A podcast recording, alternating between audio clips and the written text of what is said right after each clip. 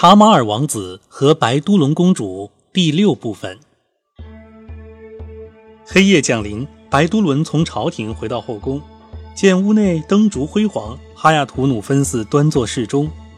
白都伦想起与丈夫卡马尔在一起相处的甜蜜的短暂时光，不由潸然泪下，长吁短叹，吟咏道：“他的暗示这样难以理解，却加深了我心中的思念。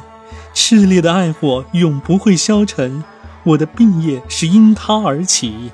那医治爱情之疾的呀，还应是使他患病的人。”白都伦营地想站起身沐浴祈祷，不料。哈亚图努芬斯却抓住他的衣服，对他说：“我的主人，我父王待你这么好，你这样以怨报德，不害臊吗？你为什么总躲着我呢？”白都伦闻听此言，赶紧坐到他的身旁，问他：“亲爱的，你这话是什么意思呀？”我的意思是，我从没见过一个人像你那么孤高自赏。难道每个漂亮的青年都这么自命不凡吗？不过，我说这话并不是为了我，为了你对我好，而是担心父王加害于你。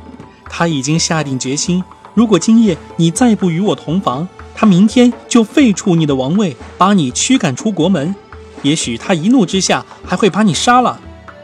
我的主人呀，我是同情你才向你提出忠告的，你还是自己拿主意吧。白都伦听哈亚图努芬斯这么一说，低头不语。犹豫彷徨，他心想：如果我违背老国王的旨意，必死无疑；如果我向他说明真相，自己就会出丑。我现在是艾布努斯国的国王，整个岛国在我的统治之下。我和丈夫卡马尔相会，也非此地莫属，因为他要回到他的家，只能从艾布努斯国经过。我把我的事情托付给安拉了，他是万能的谋划者。不过。我还是应向哈亚图努芬斯吐露真情。他对哈亚图努芬斯说：“亲爱的，我不和你亲密是迫不得已的呀。”之后，他把自己的经历和遭遇从头到尾讲给哈亚图努芬斯听，说：“指安拉起誓，我求你为我保守秘密，直到安拉使我和丈夫卡马尔团聚，到那时候再另做打算。”哈亚图努芬斯听了白都伦的叙述，感到十分惊异，对他表示同情，同时祝愿她和丈夫卡马尔早日团聚。他对他说：“姐姐，你别担心，安拉会帮助你渡过难关的。俗话说，朋友的心胸是秘密的坟墓，我绝不泄露你的秘密。”白都伦感谢他，与他搂抱在一起，和他戏耍了一会儿，便各自睡下。快到天明，哈亚图努芬斯起来。找了一只小母鸡，将它杀死，把血污抹在自己身上和内衣上，然后大声喊叫。婢仆们闻声进屋，见到血污，同声欢叫。哈亚图努芬斯的母亲也跑来，见此情景，心中十分高兴，一直陪同女儿到天黑。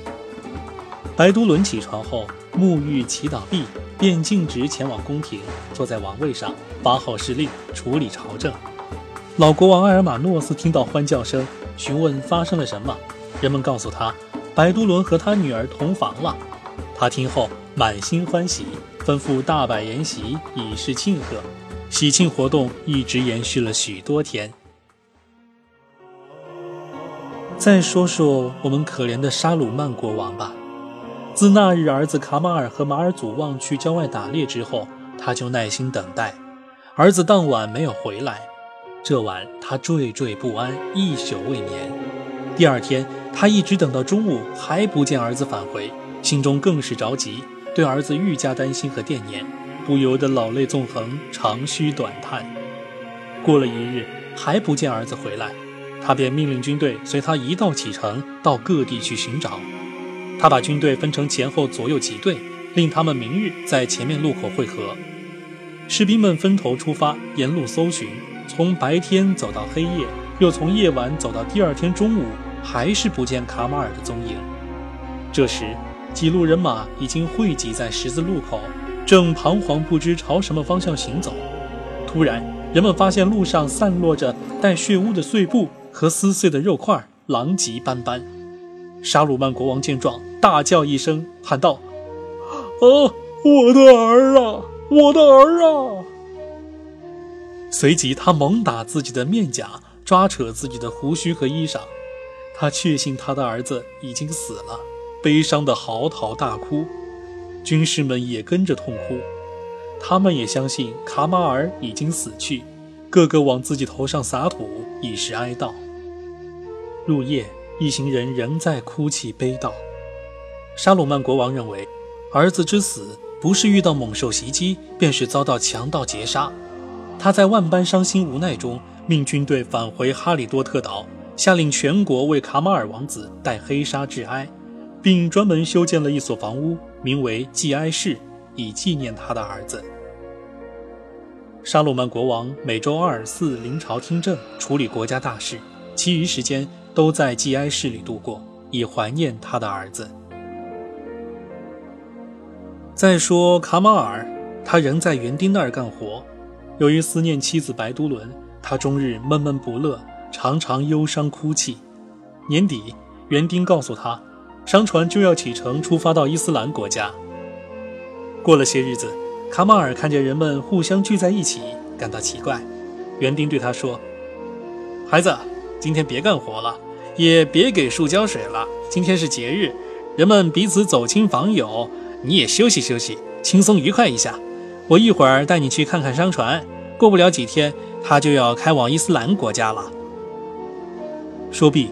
园丁便离开了园圃，剩下卡马尔一人。他想到自己的不幸遭遇，愁肠百结，神思恍惚，突然跌倒在地，前额碰到一块石头，当即鲜血长流。他用一块破布包扎好伤口，在园中漫无目的的来回走动。他无意间抬起头，看见树上有两只大鸟在搏斗，一只死命咬着另一只的脖子，不一会儿就把它的头咬下来。叼着头朝天空飞走了，被咬死的那只鸟的躯体从树上掉了下来。这时，突然从空中飞来另外两只大鸟，它们落在那只死鸟身旁，收起羽翼，伸长脖子，呜呜咽咽地啼叫着，像是在为死去的同伴哭泣。卡马尔触景生情，也掉下了伤心的眼泪。一会儿，两只大鸟刨了一个土坑。把死去的同伴掩埋在坑中，就飞走了。不大功夫，两只大鸟带着凶手鸟飞了回来，落在埋死鸟的土坑旁，并把凶手鸟当场啄死，挖肠剖肚，咬碎皮肉，将毛血洒落坑边，然后双双飞走。卡马尔看着这一切，感到惊奇。他突然发现被啄死的鸟的肚腹中有一样东西在发亮。他走过去，见是鸟的嗉囊。他拾起来，将它翻开，发现里面是他丢失的、造成他和妻子分离的那颗红宝石。他一见到宝石，由于兴奋，顿时昏厥过去，倒在地上。苏醒后，他心想：这可是个好兆头，是我和妻子团聚的喜报啊！他仔细端详宝石，放在眼睛和面颊上摩挲，然后把它系在手臂上，庆幸宝石的失而复得。他在园中踱步。等候园丁的归来，可直到天黑，园丁还没有回来。卡马尔就在园中过了一夜。天亮后，他起身干活，束紧腰带，拿上镢头和提篮，在园中松土、刨石和浇水。他来到一棵大树下，用镢头在根部为它松土，一镢挖下，发出响声。他刨开土，发现一块石板，揭开石板是一道门。他打开门，沿石阶往下走。来到一个大厅，这大厅是远古瑟姆德和阿德时代遗留下来的，里面注满了黄金。卡马尔发现宝藏，心中大喜，自言自语道：“这下苦尽甘来，如愿以偿了。”随后，他爬出台阶，重新掩埋好石板，继续在园中干活。直到傍晚，园丁才回来，对他说：“孩子，我向你报喜来了，你将返回你的故乡了。”商人们已经准备好，三天之后就起航，去到伊斯兰国家的一个城市。你就从那儿下船，然后再走陆路，六个月之后就可到沙鲁曼国王的哈里多特岛了。卡马尔听后十分高兴，亲吻园丁的手，对他说：“老爹爹，你给我报了喜，现在我也要给你报喜呢。他把地窖里发现宝藏的事告诉了园丁，园丁高兴地说：“孩子，我在这园中度过了八十年，什么也没有发现，你来不到一年就发现了宝藏，这是你的福气。从此你便可转危为安，他会帮助你返回故乡，与亲人团聚的。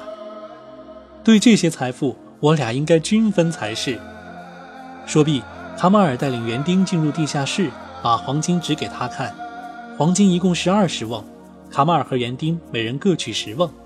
园丁对卡马尔说：“孩子，这园中的橄榄油是当地特产，别的地方没有，商人们把它运往外地去销售。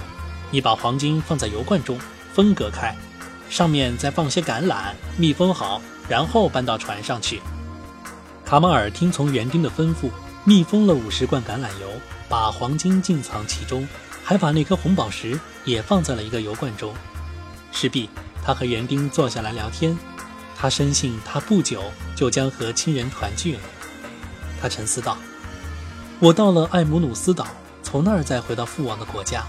那时，我将打听妻子白都伦的下落。瞧，他是返回他的家乡了呢，还是到了父王的国度，或者是在路上发生了意外？”他和园丁在一起。盼望着启程时刻的来临，他向园丁讲述了鸟儿厮打的情景，园丁感到十分惊奇。两人絮絮谈谈，直到天黑，各自安眠。翌日，园丁感到身体虚弱，一连两天卧床不起，他深知生命垂危。这时，船长和水手们来到园圃寻找园丁，卡马尔告诉他们园丁病重，他们便问道。谁是那位要到艾布努斯岛去的青年？卡马尔回答：“就是他。”随后，他请他们把油罐搬上船。水手们把油罐搬上船后，对他说：“现在风势很好，马上就要开船了，你快些来吧。”卡马尔将自己的行装运上船后，又回到园丁那儿向他告别。此时，园丁已处于弥留之际，他坐在他身旁。一会儿，园丁就死去了。他把他的眼睛合上，给他穿上脸衣，并将他掩埋好，这才匆匆朝商船跑去。不料，商船久等他不来，已经启程开航，如今正在海上乘风破浪行驶，不一会儿便从他的视线中消失了。卡马尔万分懊恼，不知所措，只得神情沮丧地返回园圃。边走边往自己头上撒土。他回到园圃后，将园圃租下，又雇了一个帮手跟他一起干活。他又下到地窖，把剩下的黄金密封在五十个油罐内，询问是否还有商船起航。人们告诉他，从这儿出发的商船每年只有一次。他听后十分失望，心中惶惶不安，尤其是为遗失了妻子白都伦的宝石而难过伤心。整日啼哭不止。商船在海上行驶，一路顺风，不久就到了艾布努斯岛。事有凑巧，那天白都伦正坐在窗边，抬眼望见停泊在海岸边的商船，他内心一阵激动，当即领着身边的大臣、官吏们朝海岸走去。他站在海岸上观察商船的动静。这时，商船上的水手、商人们正往岸上搬运货物。白都伦把船长召来，询问他有关情况。船长告诉他：“我们的船上有药材、眼药、药膏、钱币、布帛以及其他的珍稀货物。这些货物用骆驼和骡马要驮好几天才运得完。此外，还有各种香料、沉香木粉、印度枣。哦，还有一种十分珍贵的橄榄油，在此地是没有的。”白都伦对橄榄油发生了兴趣。命船长给他弄一些来。船长告诉他：“我们这儿有满满五十罐橄榄油，可它的主人启程晚了，没有随货物一起来。国王陛下，你要多少，尽管取好了。”白都伦说：“把它搬到岸上来，让我瞧瞧。”船长命水手把五十罐橄榄油全都搬到岸上。白都伦打开其中一罐看了看，说：“这五十罐我都要了。”不管它多贵，我都如数付钱给你。船长说：“这种货物在我们国家是很值钱的。它的主人没一块钱来，他是一个很穷的人。”白杜伦问：“究竟值多少钱呢？”船长答道：“一千银币。”白杜伦说：“好，我用一千银币买下它。”随即，他命人将五十罐橄榄油全部运到宫里。入夜，白都伦命人取来一罐橄榄油。这时，屋里只有他和哈雅图努芬斯两人。他将罐口打开，想用一个碗舀出一些橄榄油出来，不想盛在碗里的却是金光灿灿的黄金。他对哈雅图努芬斯说：“瞧，这黄金是怎么回事？”随后，他检查所有的油罐，发现里面全藏着黄金。橄榄油和橄榄只是其中很小的一部分。他在翻捡黄金的过程中，发现一颗红宝石。他拿在手上仔细端详，认出这就是他佩在腰带上被卡马尔取走的那颗宝石。他感到无比兴奋，大叫一声，随即昏厥过去。白杜伦苏醒后，心想。这颗宝石造成了我和丈夫卡马尔的分离，如今他又失而复得，这是一个好兆头。他对哈亚图努芬斯说：“这颗宝石的发现是我和丈夫团聚的象征。”天亮后，他临朝听政，命人把船长召来，在他面前叩吻地。白都伦问他：“你们把橄榄油的主人抛在什么地方了？”陛下，他现在在拜火教徒的国家里。他是个穷园丁。如果你不把他带到我这儿来，你和你的船只将要受到损失，你是很难预计的。白都伦下令封闭商人们的货仓，对他们说：“这橄榄油的货主是我的债户，他现欠着我的债。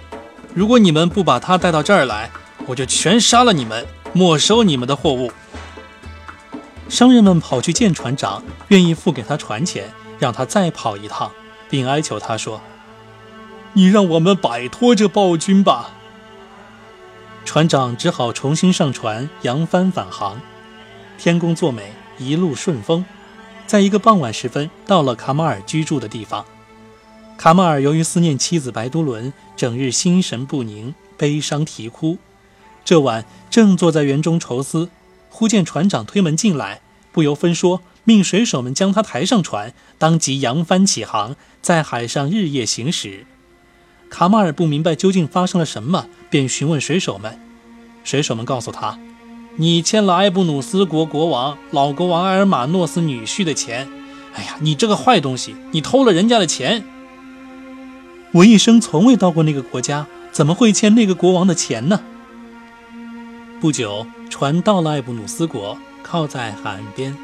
船长把卡马尔交给白都伦国王，白都伦一见，知是自己的丈夫卡马尔，便吩咐仆人将他带走，先到澡堂洗浴。他释放了商人们，又赏给船长一万金币。随后，他回到后宫，把情况告诉了哈雅图努芬斯，对他说：“你要替我保守秘密，直到我达到目的，做一件流传史册，让后来的帝王和普通百姓都知道的事情为止。”他命人把卡马尔带到澡堂洗浴，浴毕，给他穿上王公贵族的衣服。当卡马尔从澡堂出来时，已是焕然一新，英姿勃勃，恢复了昔日的精神，愈发显得漂亮娇美。她来到宫中觐见国王，白都伦见丈夫前来，抑制住内心的激动，以便按照他的计划行事。他赏赐给卡马尔许多奴婢，送给他一个金库，把他从一个官位升到更高的官位。最后使他成为主管国库的官员，掌握财政大权。他还让他结识满朝文武大臣，受到他们的尊重。他对他每天待如贵宾，优礼有加。卡马尔不明白国王为何如此敬重他。由于手中有了大量钱财，他便慷慨大方地施舍馈赠，不仅获得了老国王阿尔马诺斯的好感。而且受到宫中上下文武大臣、王侯公卿到奴婢仆人以及普通百姓的喜爱。卡马尔对国王对他的敬重感到诧异，心想：只安拉起誓，此种厚爱必定事出有因。他对我过分的青睐，是否出于一种不好的动机呢？看来我必须告辞还乡了。于是他前去觐见国王，对他说：“陛下。”蒙你对我恩宠有加，百般眷顾。现在我要请你允许我告辞还乡，并带上你所赏赐给我的所有东西。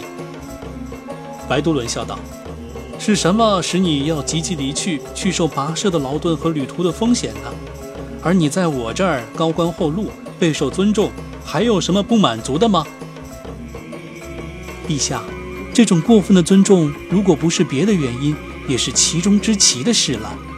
尤其是那些本该是德高望重的长者获得的爵位，却赐给了我这样一个年轻的孩童。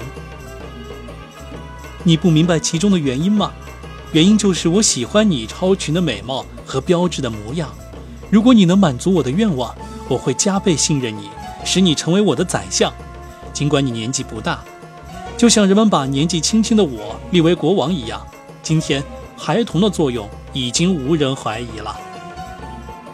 卡马尔听了这话，顿时羞红了脸，说道：“我不需要这种导致丑行的信用，我宁愿生活贫困，也要维护尊严。”白都伦说道：“希望你不要再回避和拒绝，安拉安排的事是注定要发生的。其实我比你更担心陷入迷途。”卡马尔说：“你后宫有着数不清的美丽宫娥才女，你可以为所欲为，你还是放过我吧。”白都伦说：“你这话说的不错，不过他们都代替不了我对你的爱慕。”卡马尔听后知道事情已不可避免，便说道：“陛下，如果要做那种事，请你向我担保，只做一次，从此之后你别再来找我。也许安拉会原谅我的丑行的。”白都伦说：“我向你保证。”并祈求安拉允许我们忏悔，用他的恩德抹去我们的罪过。白都伦向卡马尔保证，他们之间的事只发生一次。在此条件下，卡马尔随白都伦来到卧室，他口念：“一切无能为力，只盼安拉解救。”随后极为害羞地脱下衣裤，伤心地流下泪水。白都伦见状十分高兴，让他和他一起上床，并说。今夜之后，再也不会有丑事发生了。说毕，翻身紧紧拥抱和亲吻卡马尔，四条腿彼此交缠在一起。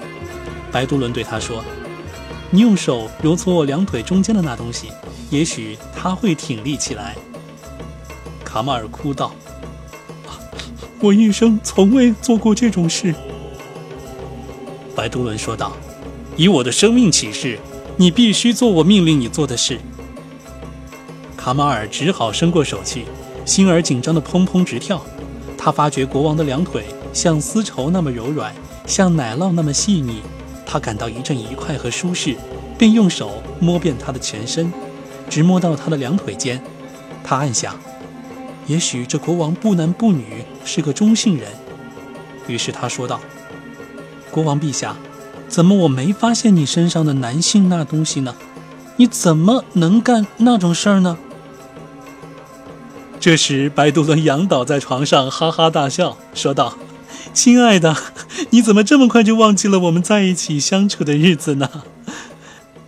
他让他好好看看自己，卡马尔这才认出他面前的就是他朝思暮想的妻子白都伦，于是兴奋地和他拥抱在一起，彼此互相热烈的亲吻，然后两人躺在床上，各向对方讲述了自己的经历和遭遇。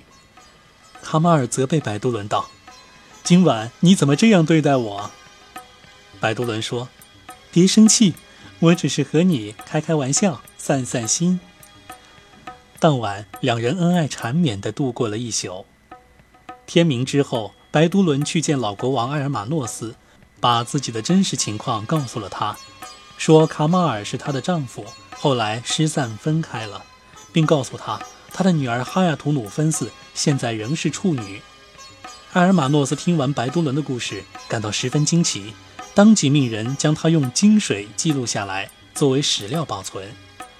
他随即把卡马尔召来，问他：“尊贵的王子，你是否愿做我的女婿，娶我女儿哈亚图努芬斯为妻呢？”这事儿我要与白都伦公主商量，因为她有大恩于我。卡卡马尔就此事和白都伦商量。白都伦对他说：“这是个好主意，你答应和公主结婚吧。从今后，我就做一个奴婢，好生侍候她，因为她对我恩重如山。要是没有她父亲，也就没有我的今天了。”卡马尔见他爽快的同意，而且对哈亚图努芬斯没有丝毫的妒意，自己也就拿定了主意。他告诉老国王阿尔马诺斯说：“白都伦同意这桩婚姻。”老国王听后十分高兴，当即临朝，召集文武百官前来，告诉他们关于卡马尔和白都伦的故事，并说他要把女儿哈亚图努芬斯许配给卡马尔为妻，由卡马尔代替白都伦成为国王。众大臣听后说。我们都愿意卡马尔成为我们的国王，我们都愿意服从他，绝不违抗他的命令。埃尔马诺斯国王听后十分高兴，找来法官和证人，为卡马尔和哈亚图努芬斯缔结婚约，在全国大张筵席以示庆贺，同时奖赏文武百官，赈济普通百姓和穷人，释放囚犯，昭示天下。卡马尔接替王位，成为艾布努斯国的新国王。群臣和百姓山呼万岁，祝他健康长寿、美满幸福。卡马尔即位后，处事公正廉明，广施仁政于天下，深得群臣和百姓的拥护和爱戴。从此，他和妻子白都伦还有哈亚图努芬斯幸福美满的生活在一起。好啦，讲到这里，卡马尔王子和白都伦公主的故事就说完了，而下一回。我要开始和你讲聂尔曼和努尔美的故事。